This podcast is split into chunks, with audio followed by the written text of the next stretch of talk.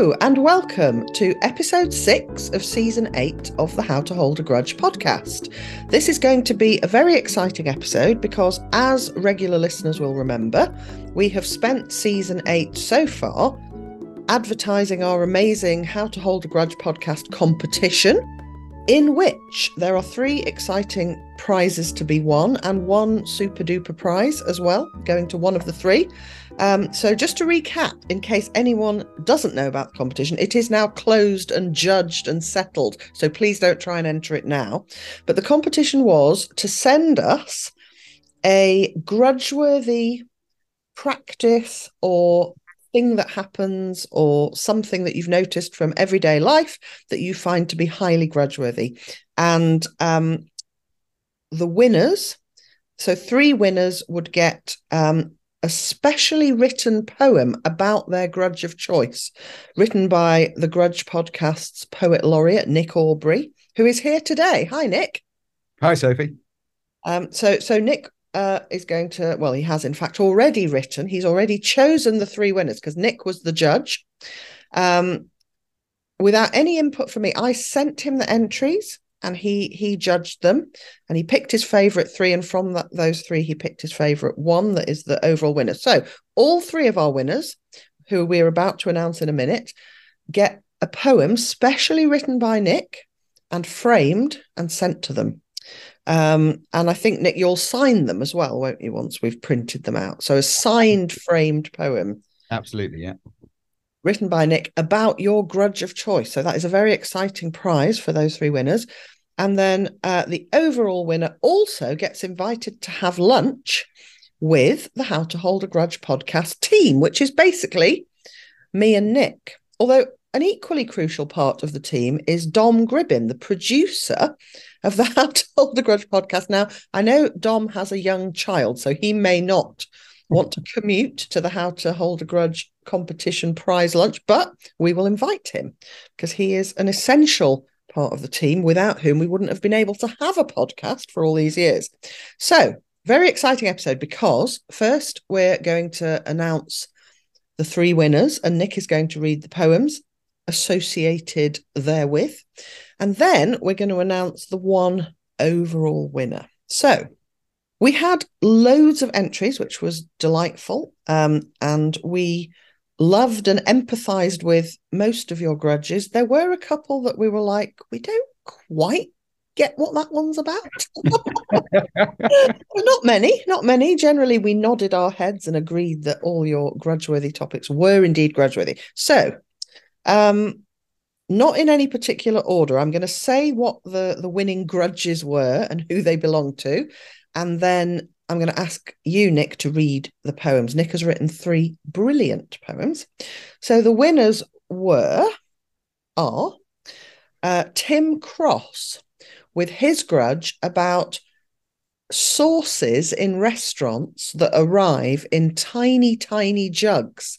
So you order, for example, a sticky toffee pudding. Well, you don't if you're me, because as you know, I find sticky toffee pudding very grudge worthy because it's always disappointing. But let's say you didn't agree with me and you ordered sticky toffee pudding. Uh, Tim's grudge is when the sauce to go with that pudding or any pudding arrives in a jug that is so tiny that it cannot possibly contain enough sauce to cover the size of the pudding that it accompanies. Um, so that is one of our winners. Another of our winners is Devona Watt whose grudge related to toilet paper dispensers that really don't easily or readily dispense toilet paper and you have to sort of like prize it out with your bleeding fingertips and you're lucky to get any out at all now nick you didn't know this grudge was from devona uh, did you but you do in fact know devona I do, yes, I do know Devona. So Devona is a listener to the podcast um, she knows about the podcast because we're friends. So she had, she had sent you a submission, and you sent all these submissions. I should say entirely namelessly. You just sent me the you sent me the grudges, and it was one of the ones. It was one of the ones that I picked out as empathizing with, and I wonder if it's because we, in fact, work for the same organization, and I wonder if it's because we've both had similar experiences with the terrible toilet roll holders at the place where we work. But anyway, yes. So uh, it, looks like dreadful nepotism, but honestly, it was um, it was picked at random. Yeah, totally uh totally at random um and that's so funny i think it's really particularly funny if she was thinking of the toilet roll dispensers at your workplace which are obviously grudge worthy by the sound of it and you have that same grudge because you're using those same grudge exactly oh, i quite like that detail uh, so devona is our second winner uh, and our third winner is sarah thompson uh, with a grudge about uh, now, Nick. You you can because this is actually our overall winner, isn't it? Sarah Thompson wins the the not only the the specially written poem uh, signed and framed, but also lunch with the How to Hold a Grudge podcast team. Um, and you chose hers as the overall first prize winner because it's the one that you feel is most grudge worthy. So you Absolutely. describe what the grudge is specifically. Well, Sarah's grudge really was against those people who seem incapable of going through their lives in its most tedious and mundane details without documenting everything with a series of selfies that they then um, post to the internet from you know whatever they happen to have put on in the morning to wherever they happen to be on a night out to the plate of food that they get brought in the restaurant or the the plate of food that they've cooked for themselves. And i i almost cheered and did cartwheels when i read this. It felt as if it felt as if someone was um sort of taking a dictation from my own brain. It was absolutely what i feel. Um and I, in fact i've written about this subject myself before so it was nice to have an excuse to write about it again. But yes sarah you are absolutely correct. You you have the you have identified the most grudge-worthy grudge in the world. Okay so um, all three winners will be contacted by email uh, when their framed poem is ready.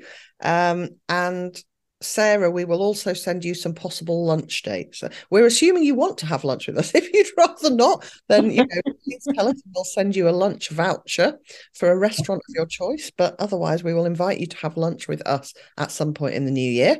Uh, so those emails will go out um, probably in early January. Do not worry if you don't hear from us till January. That is when we will be um, contacting you about sending the poems and arranging the lunch. Um, now, I want to ask a question about this this um the the overall winner grudge because what I want to ask is I don't have this grudge at all, by the way. So I think it's really okay. interesting.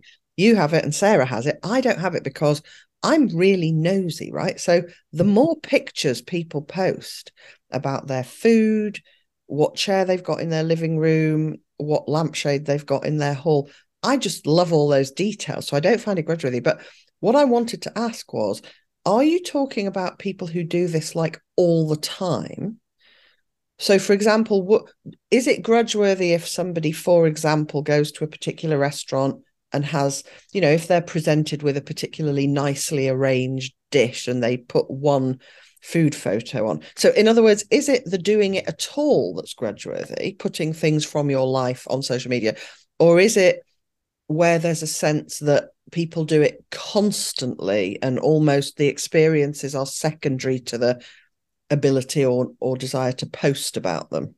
Certainly i think the way that sarah framed it was it was the people who were unable to live their lives without without um, uh, showing you every detail. And that that's certainly something that i empathize with. And there's there's just something that feels a little bit gloaty about it as well. Um, so it doesn't it doesn't preclude the occasional poster where there i think the occasional post can be grudge worthy if there's a sense of ha look where i am and look where you're not.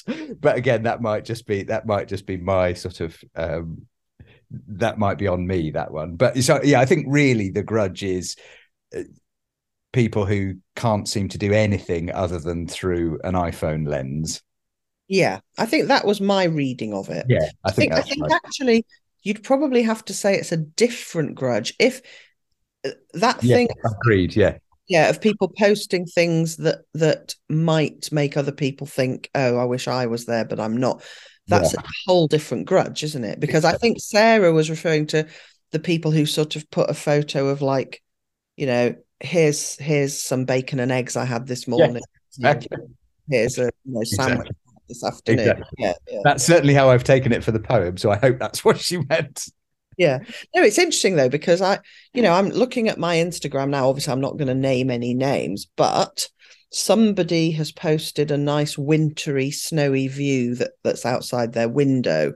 Hmm. Um, I, that I don't think is grudgeworthy at all. I think I think oh. for me, if I get the sense that someone's having a busy life, going about their business, doing all kinds of stuff, and sometimes they put a photo of something that takes their fancy on their social media, yeah. but plenty of times they don't. You know that kind of vibe. I don't find that grudgeworthy. No, not at all. That's what most people do, isn't it? Yeah, yeah, exactly. Yeah.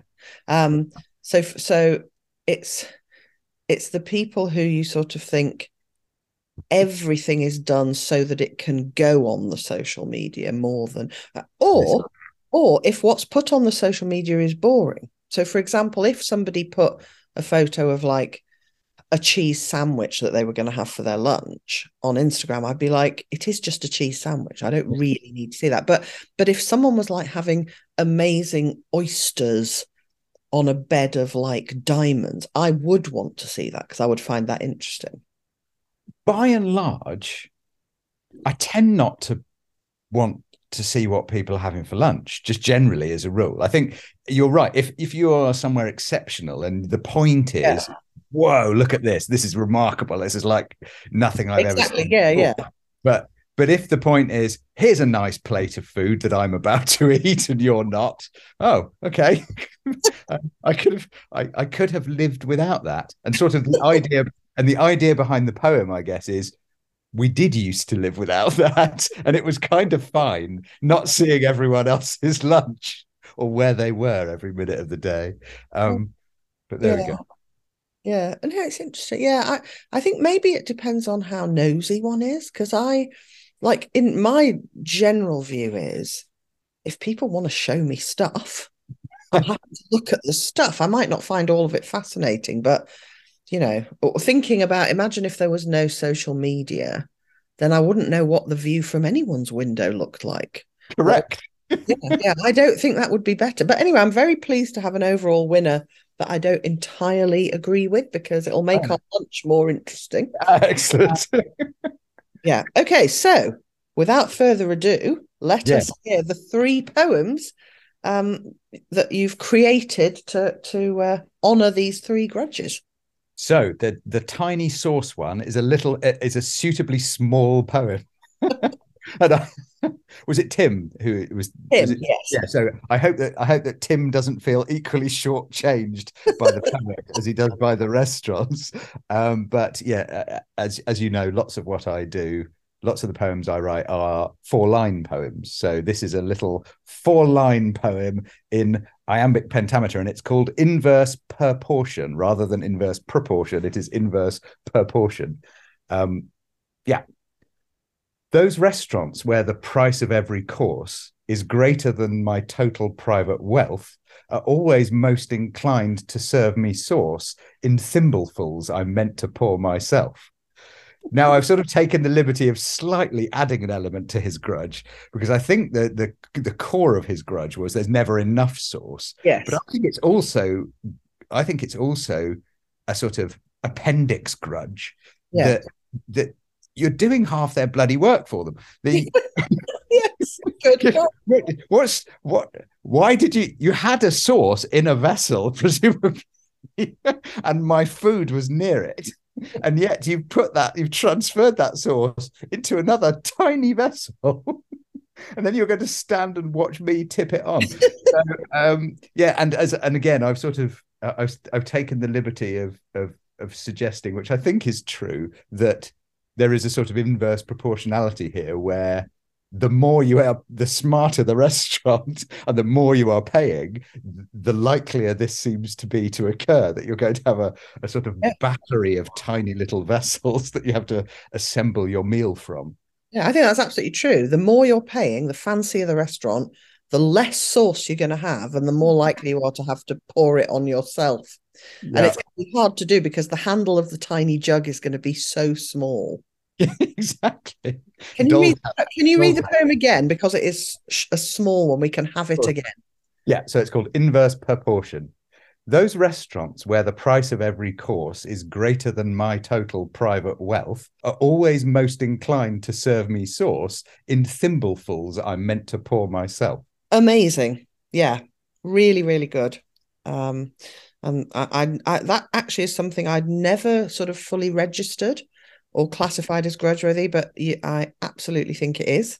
Yeah, that's okay. that's what I liked about it as well, which is it's definitely something that I have subconsciously registered but wouldn't have wouldn't have articulated myself so a good one okay let's have the grudgeworthy loo roll dispensers poem okay.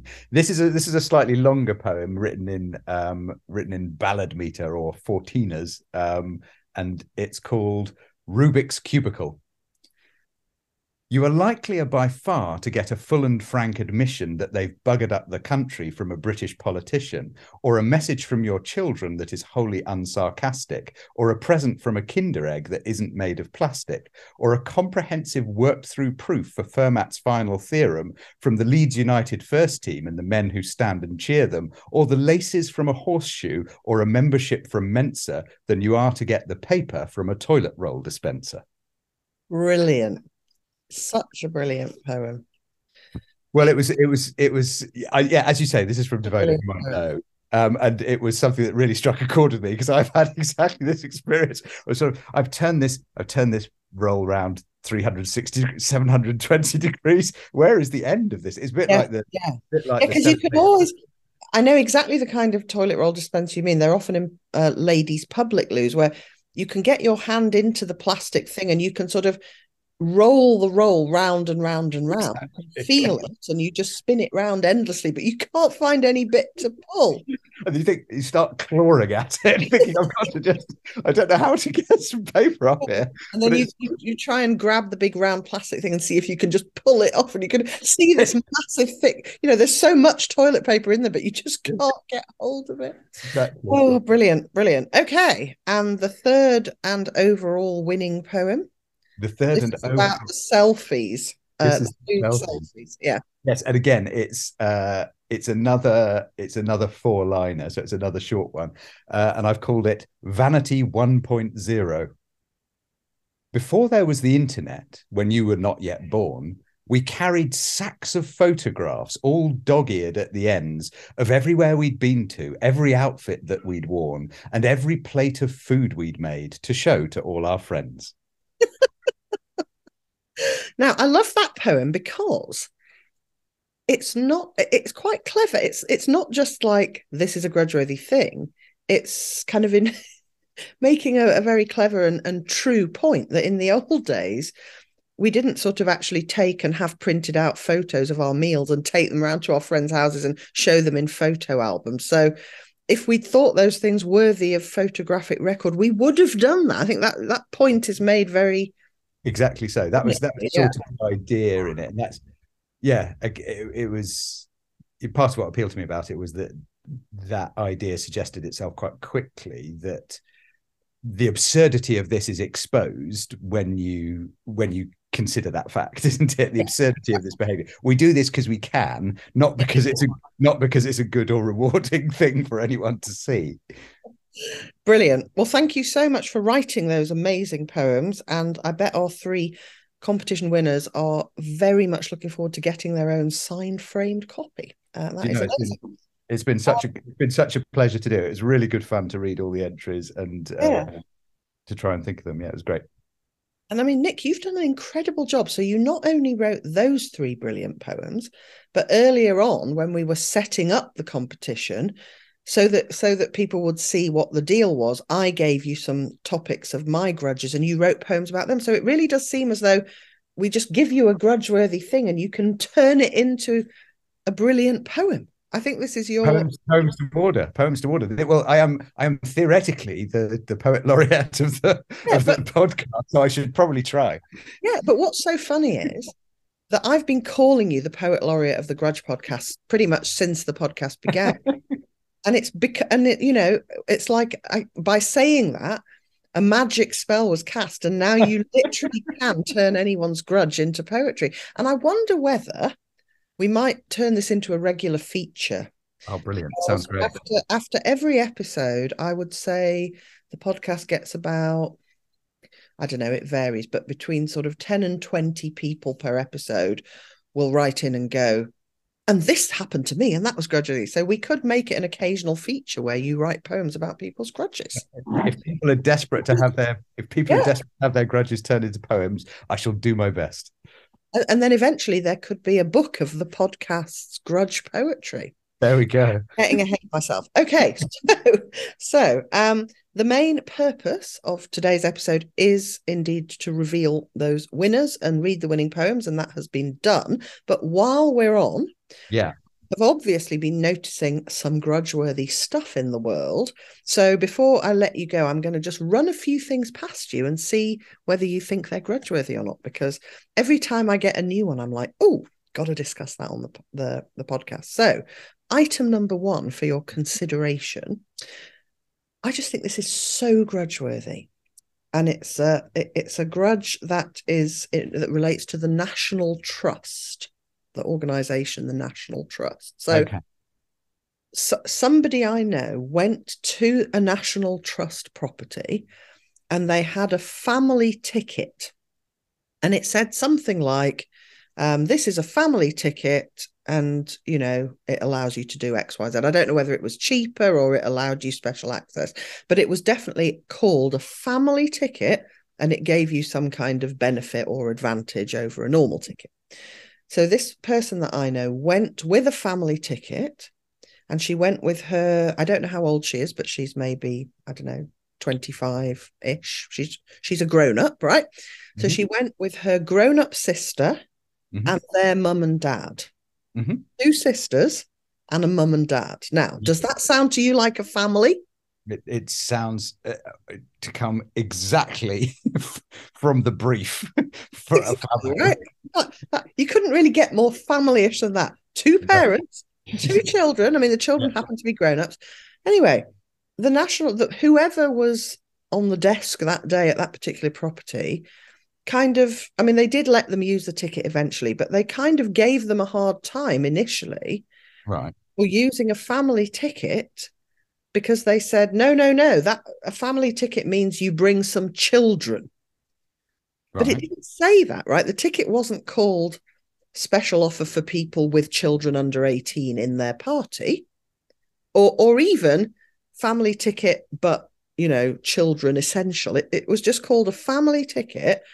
And basically the, the person on the desk gave them a hard time and tried to suggest that because there weren't children in their party right they they either shouldn't use the well i don't under, i don't know the exact thing that happened because they were allowed to use a ticket but it was strongly suggested to them that family tickets were not really meant for people like them but rather for a family group that that involved children. But it's called a family ticket. Mm.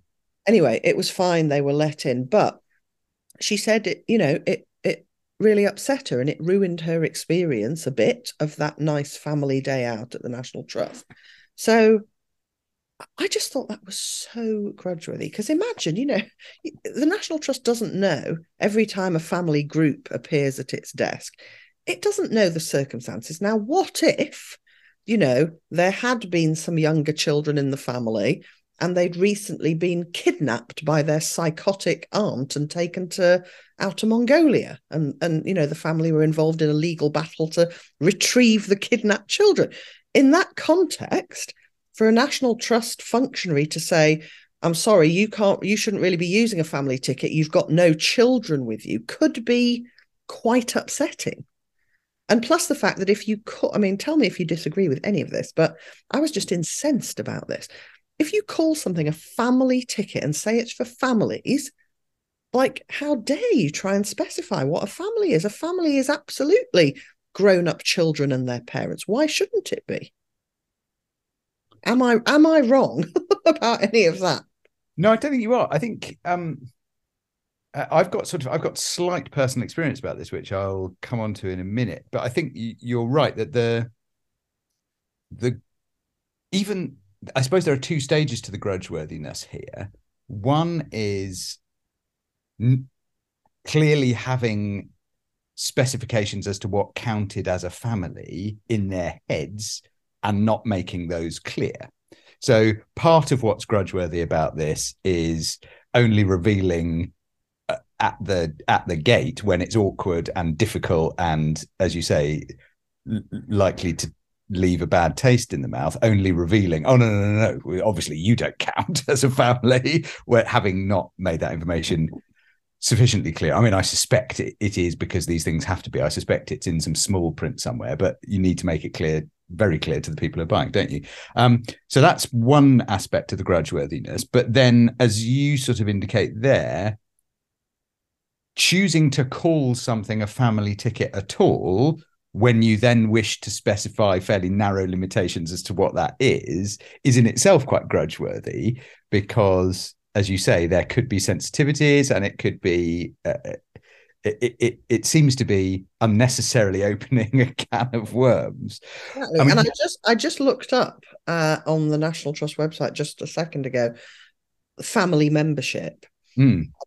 It says join here if you want the family membership option and it says, you know, how many adults are in the family, how many children are in the family. Now, I don't know whether if I filled that in for my family, say, my two children are both over 18 now. So if I said, you know, two adults, no, sorry, four adults, but two of them are my children. Yeah. Would I, would the National Trust get back to me and say, sorry, you're not eligible for family membership? If so, that is outrageous. What because once this is a common this is a common thing isn't it? This is this is a fairly common thing and i think you might be on something. I, I used to work at warwick castle as a sort of holiday job. I grew up in the town of warwick the lovely town of warwick. Uh, and warwick castle is a marvelous place. I, I i don't i don't denigrate warwick castle at all. But they had a family ticket. Yeah and they specified at yeah. the time i don't know whether they still do my information is 30 years out of date but i used to sit in the ticket office and sell tickets as my holiday job and they had a family ticket which specified that it was two adults and two children under whatever age it was under the age of 16 and it said that. Hmm. But i used to get people regularly who were very irritated saying well hang on a minute we've pitched up here on the basis that there was something called a family ticket for this amount of money. I've pitched up here with my family and it's me and my husband and or adult children. Well, or not even that. Just it's our our three kids. This is our family, and you've got a family ticket. Why can't I come in? And exactly. So either adult children, or it's me and my husband, my sister and her husband. you know, her husband's brother and his parents. I I think if something is calling itself a family ticket, it has to be uh, Uh, what it's basically offering is discount entry fees per person because you're a big group. And that family group can be anyone who's in any way a family, I think. So if I went with like my mother in law, my father in law, and at one of each of their siblings, and there's five of us, and we're all kind of a family, that should count. Now, if what bodies like the National Trust and Warwick Castle want to do is offer discounts for children, there's another way of doing that. It's like adults X price, children X price. But if you're going to call something a family ticket and then you start deciding what is and isn't a family, that is outrageous, I think. You can hear how outrageous that is because my voice gets all squeaky about it. like, when I read about this, because she tweeted about it, and you know, she is actually she had a specific reason for finding this particularly upsetting. Right, and okay. she, she posted a photo of her, her sister, her mum, and her dad. They could not have looked more like a family if they tried. So I just thought, oh. and, and what do what did the National Trust or whoever it might be, sort of other other stately home providers are available. um, what what do they lose? I mean, you'd have thought that four civilized adults going around, probably drinking coffee and having cake in the cafe, rather than children ripping the Rembrandts off the walls. Sorry, I know not all children rip Rembrandts off the walls, but you know what I mean.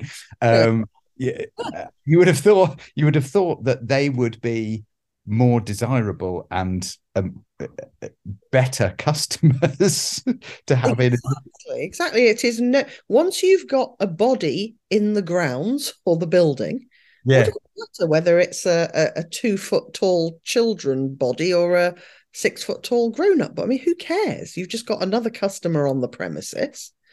Yes that, and one, one grudgeworthy thing but an additional and linked grudgeworthy thing is whatever the institution so you know okay the setup at the moment is family ticket means with children you're someone on a desk and you know this i still think even given that that is that is a sort of accepted fact of the situation to make an issue to Yeah. to the people who Well, I are I the don't big know, I guess. I don't know. Maybe that's unfair of me because if that is the national trust policy and that's what the ticket says, then you know the people who are letting people into that that premises, I presume they have to say, well, actually, family ticket means this. It doesn't mean doesn't mean you lot. but I don't know. Just you would think this would arise so often that they would have ditched this terminology by now.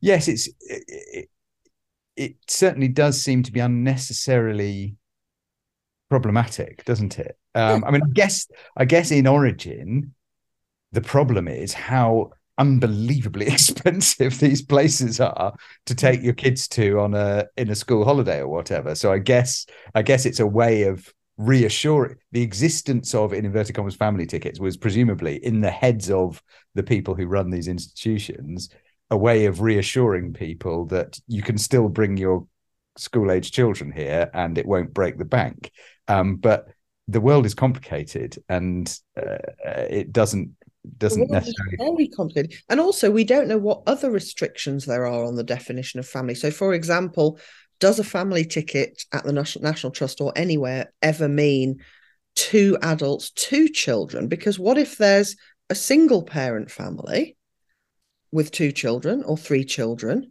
Are, are they going to get told, sorry, you're you haven't got a spouse, so you don't count as a family? I mean, that's equally horrendous. The whole thing is just horrendous and unnecessary. They could literally just go, kids get in half price, end of story. You know, whatever discount they want to give to, ch- clearly they want to give discounts to children. And since children aren't going to come on their own, they're always going to be accompanied by adults. Just focus all the discount on the children and then nobody's going to be offended. that would seem simpler Yeah, well, I'm I'm glad you agree. That is that is grudge-worthy. Um, okay, so my my next grudge-worthy thing that I've discovered since we last spoke is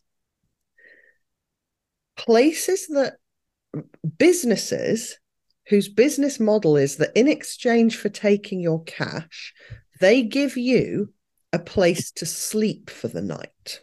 Okay, so okay could be a hotel. Sure. Sometimes I guess it could be a conference center, but anyone who takes your money and then gives you a key to a room in which there is a bed, yeah. where it's generally understood in the business model that one of the main things you're paying for is to be able to sleep in that place at night.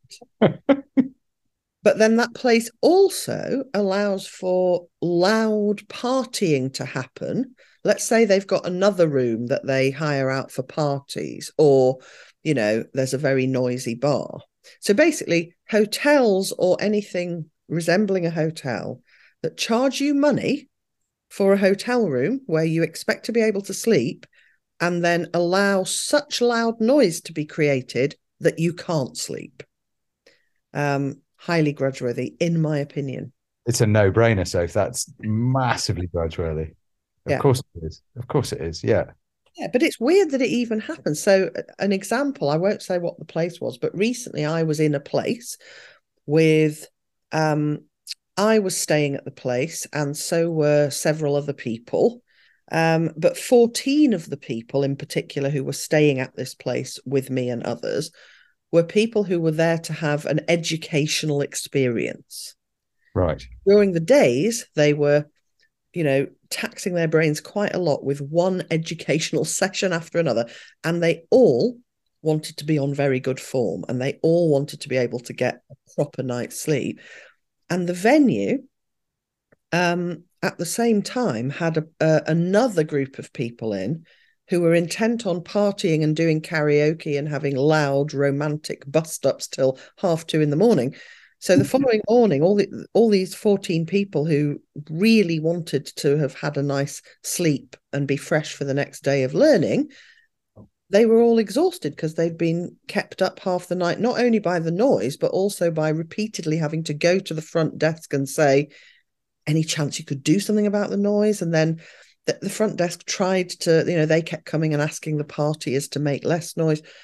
Um, so they, it, the people on in charge did do their best to stop the noise, but they failed because there were like 200 incredibly drunk, distressed, and karaokeing revelers there. And I just think, like, the fact that there was even the possibility of a party that could make that much noise in a venue that sells rooms in which people are meant to be able to sleep. I can't believe we've never discussed this before because this has been one of my grudges for ages, ever since I twice it's happened to me actually, once in America and once in India, where I was in a really good hotel on both occasions. So it wasn't like a roadside motel where I thought, oh well, anything might happen, like proper mm-hmm. posh hotels. And in one instance, there was a poolside in America, there was a poolside party outside my window with blaring, throbbing music. It was impossible to sleep. And when I asked about it, they said, oh, it'll stop at midnight. But I was jet lagged and I wanted to go to sleep at eight o'clock.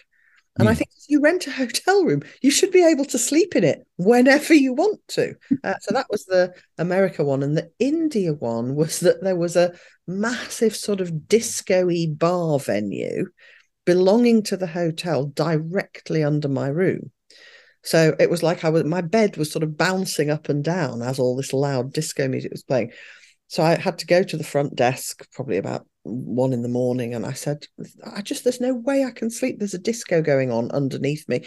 And the very nice chap on the desk said, Oh, would you like me to move you to another room? I said, Yes, please. So I was moved to a different part of the hotel where I could sleep. And then I thought, Yeah, but that's that's not that's okay for me now. But why are you renting out that room knowing that whoever bought it or whoever was there that night physically can't sleep because you've got a disco underneath them? So I just think that's so grudge worthy. Enormously worthy. And uh, partly it would be it would be able to be excused if it were made clear up front when you were booking.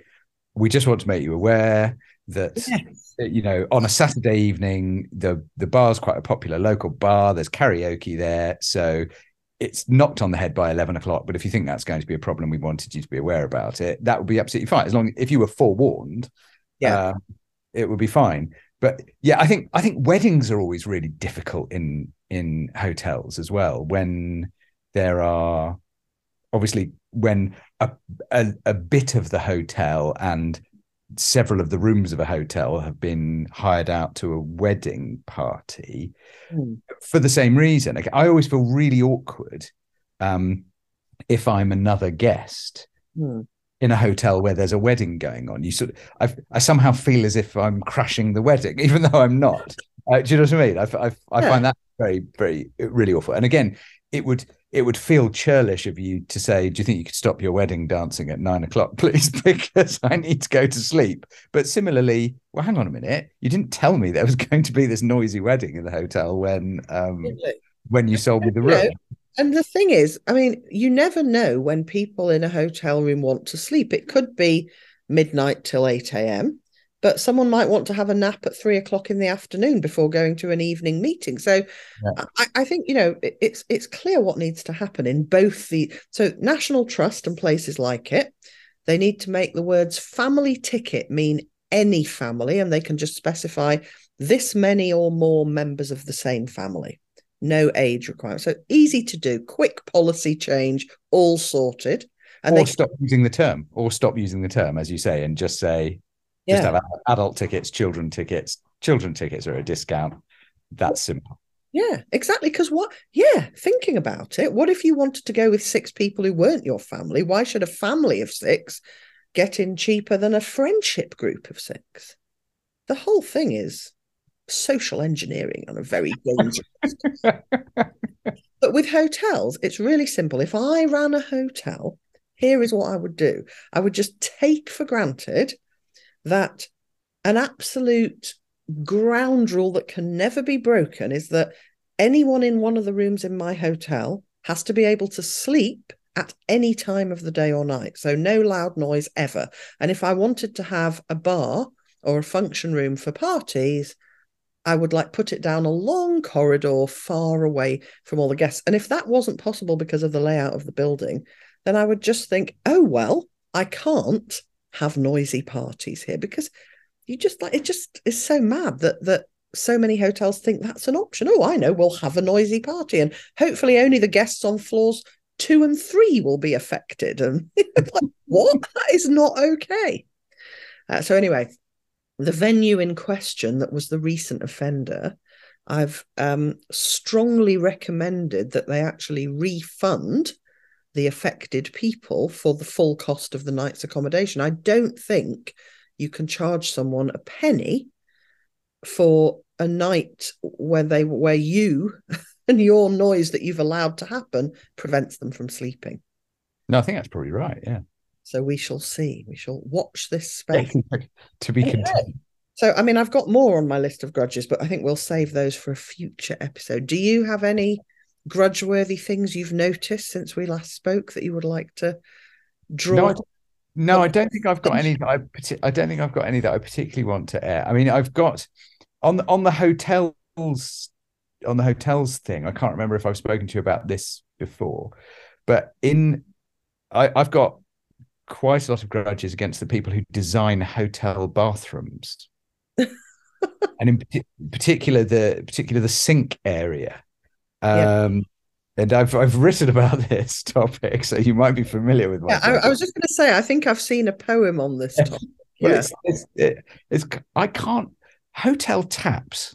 Yeah. I just I don't know when it started, but there's this vogue now that you sort of they're pieces of design art. I mean, they look beautiful, but getting water to come out of them in at all, but certainly at the right temperature, it's just absolutely mystifying. There's no, there's no. I mean, it used to be the case you got quite smart taps, but at least there was probably a red thing and a blue thing, and you yeah. sort of you either had to turn it or waft your hand near it, and something would come out. But no, it's just not at all codified in any way. This sink just with this silver object that you that promises water but fails to deliver. Um, but also, and then trying to get the plug in.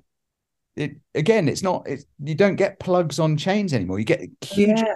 complicated mechanism. So even if I could get the sodding water to come out of the tap, I couldn't make it stay in the sink to have a shave or whatever it might be because um, I can't work the plug. So I do have a slight grudge against over designed and over complicated hotel sinks. And it does specifically seem to be in hotels. This this this plague doesn't seem to have made it into the domestic arena yet or certainly not the sort of houses of the people that i visit. But um uh, yeah so uh, over complicated sinks. It should be it should be simple shouldn't it to turn on a tap and put a plug in? It could be beautiful in design terms and really simple. The the thing that I object to even more than that. So I I think I generally manage to negotiate the sink in a hotel room. it, I know what you mean, but I I can usually manage that with a with a bit of trial and error. But the thing that I find genuinely impossible in some hotel rooms is getting to grips with the lighting system. yes, yes yeah. At least five times recently, when I've got to the point where I wanted to turn out all the lights to go to sleep, mm. it was not straightforward. It yeah. wasn't it wasn't just a case of you turn off a switch. You know, in the old days, you'd have lamps and a main light. Yes. You just you know where the switches are, you just turn them off. It's the easiest thing in the world. I would say yeah, pretty much every hotel room I'm in now, when I want to turn all the lights off, I have to go through at least a 10 minute process of turning some on that I don't want to turn on by mistake. You go, oh, if I press this, will they all go off? Oh, no, the main ones come on again. And you can't make sense of the system. It's not like you look at it and it, it's like, oh, okay, this is straightforward. And why can't they, design, you know, couldn't they put words on light switches? Like, even if, like, if you press this, all the lights will go. if you press that, your side, you know, your bedside table light will go off. I know they don't want to put that many words on, but surely it's not beyond the wit of humans to make hotel room lighting easily usable. I actually dread it now. When I arrive at a, the better the hotel, the more I dread the lighting system. um, yes. And I love it. If if it's one of those hotels where you have to put a card in a slot to get any light, I'm always so relieved. I think when I'm ready to go to sleep and I want full dark, I just take that thing out, all the light because I just I don't want to have a half hour session where I have to make sense of the lighting system. No, it's true. It does seem as though they are designed specifically as a sort of intellectual test, mm. um, as if you know they'll only give you breakfast if you've managed to operate the bathroom and the lighting, and and if you're going to make it that counterintuitive and complicated, please just when I arrive, just explain to me how it works. Yeah, or have a little brochure. Have a little thing that tells you here's how to work our overcomplicated things. 20 page booklet explaining in detail how the lighting system works. Because I, you know, I don't believe there's anybody who wants to do that. And also sometimes you know, if I'm in a hotel room with my husband, I will generally say to him, Could you try and get to grips with the lighting system? And often, you know, between us, we'll try for half an hour and we end up not succeeding. Like it's not even as though the time you put into it is always repaid with a good result. Sometimes we know no more about how the lighting system works after three days in the room than we did when we first arrived.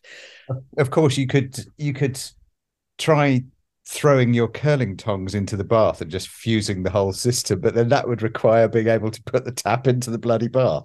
So it does. Oh, well, if we ever designed a hotel, it would have none of these downsides. Have a light switch and a plug on a chain. Maybe one day the podcast will have its own hotel or resort. People could hotel grudge. I love it. Oh, brilliant. Well, on that exciting proposition, I think we'll end this episode. Nick, thanks so much for judging the competition and writing such amazing poems and uh, for uh, for joining us for this episode. Great pleasure. It's great fun as always. And we will be back very soon, probably not until after Christmas, but we'll be back in January with more episodes. Um, and, you know, as always, send in your suggestions for grudgeworthy discussion topics. Uh, the email of the podcast is grudgescanbegood at gmail.com. Uh, and have a lovely Christmas holidays, New Year, festive season, holiday period, whatever you're celebrating. Have a good time, uh, and we'll speak to you soon. Bye.